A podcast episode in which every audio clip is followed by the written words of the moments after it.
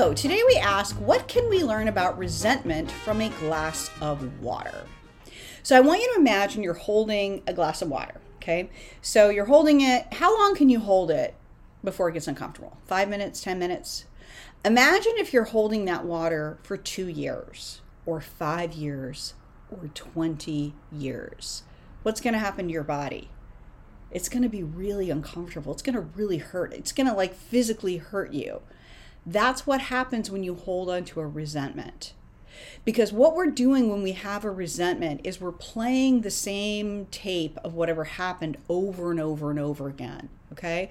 Now imagine that I have a person in my life who is not very respectful to me. Let's just say that. And I've been very resentful about that. You didn't even da, da, da, da, whatever whatever it is.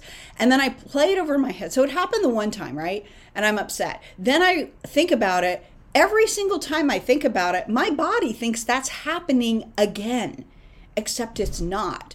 So, you holding on to resentment is like you holding on to that glass of water. You're just hanging on to that weight.